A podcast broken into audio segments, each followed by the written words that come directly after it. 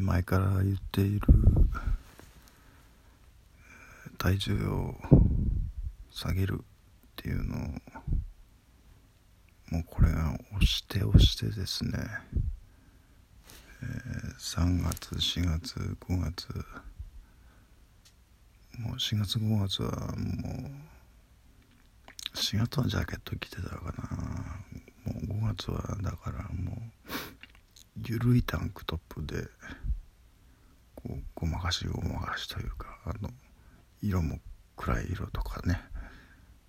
なんとか工夫して、えー、やってきましたが、えー、6月に入ってここをまとめてちょっと歩く機会があってで食べるものもねちょっとお金も厳しくなってきたのであのえー、ソーセージの大きなパックを2つ買ってうちにビアの木が生えてるんですよね。あのビアが今なってるもんですからでいっぺんにまとめて収穫っていう感じじゃないんですよね。あのこっちができたからこれを取ってあっちができたからあれを取ってっていう感じで1週間単位で3週間ぐらい取れる感じがなんですかね。で本当にソーセージとビワだけ ソーセージにからしつあのからしつけてそれをほんもうそれもバクバクたくさん食べるわけじゃなくて本当に何本っていう感じで。それにビワを同じ数だけ何個本当になんか小動物みたいな食生活ですけれどもね。そえー、でもそのおかげでやっと あの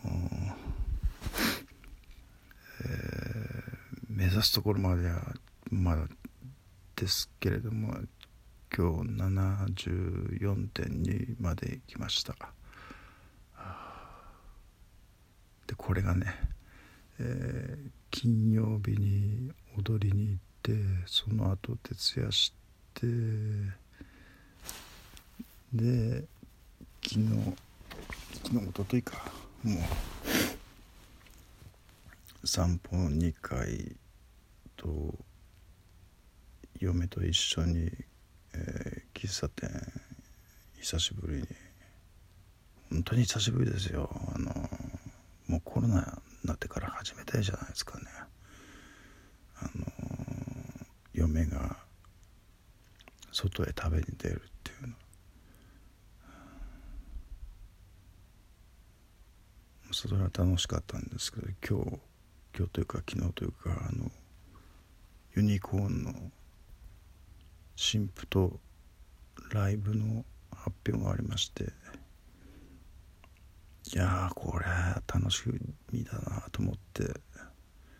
もう貯金崩しても行くぞと思って僕はプランを練ってたんですけれどもね嫁はあの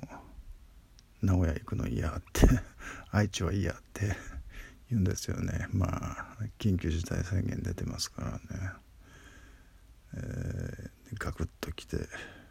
まあお金節約できるからいいかってで体重減ったのはいいんですけれどもね、えー、気が付いてみたら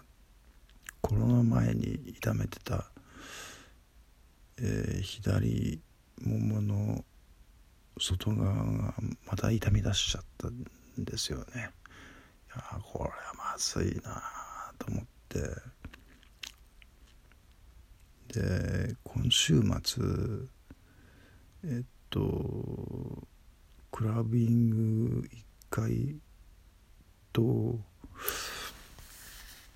ちょっとマンネリ打破のためにあのダンスのワークショップ僕の最初の師匠のところへちょっと行ってみようかなと思ってもう70なんですけどね、えー、それがあるのにちょっと足足体重はまずい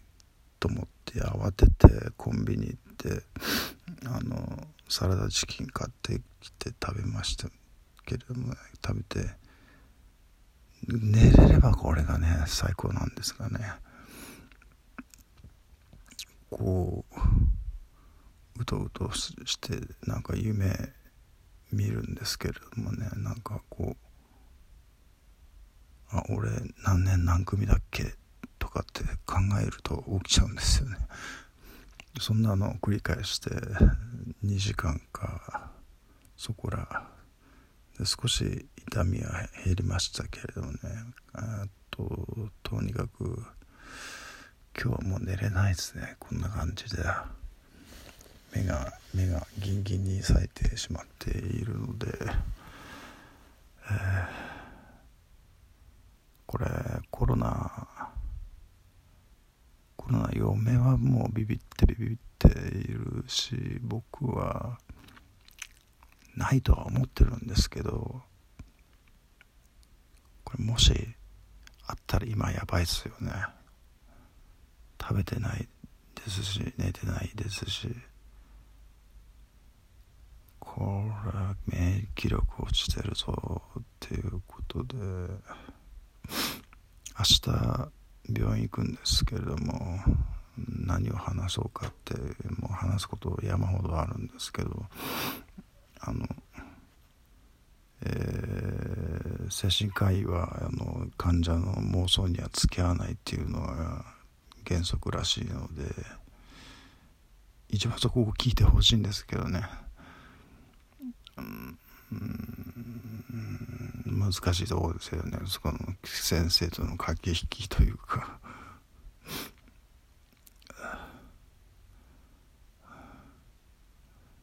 まあ薬衝動させちゃう僕はいけないんですけどもね。ちょっとね嫁が起きてくるのが遅いんですよ。12時頃起きてくるんでしょうね。下手すると1時2時とかっていう感じなもんで。でこっちは夜中からずっと起きてるでしょ？でなんかしてるわけでそれでえー、もう9時頃になるとやること尽きちゃうわけですよ。うんそうするともうもう寝るしかないかっていう感じであの部屋の中真っ暗にして。薬飲んで酒飲んで寝ちゃうんですけれども。まあそんなことやってるからいつまでたっても体重減らなかったんですけれども。これも良し悪しですよね。体重は減ったけど今度は足が痛くなったっていう。なかなかうまいこといかないですね。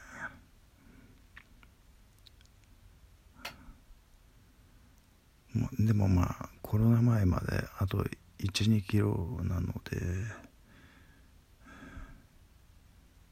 え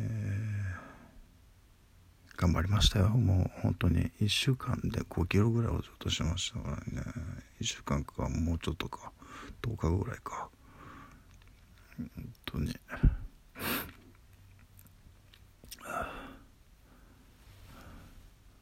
まだまだいろんなことがりますけれども。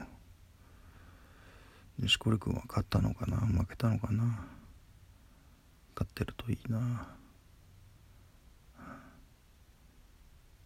じゃあ平和に明日が来るように祈ってます。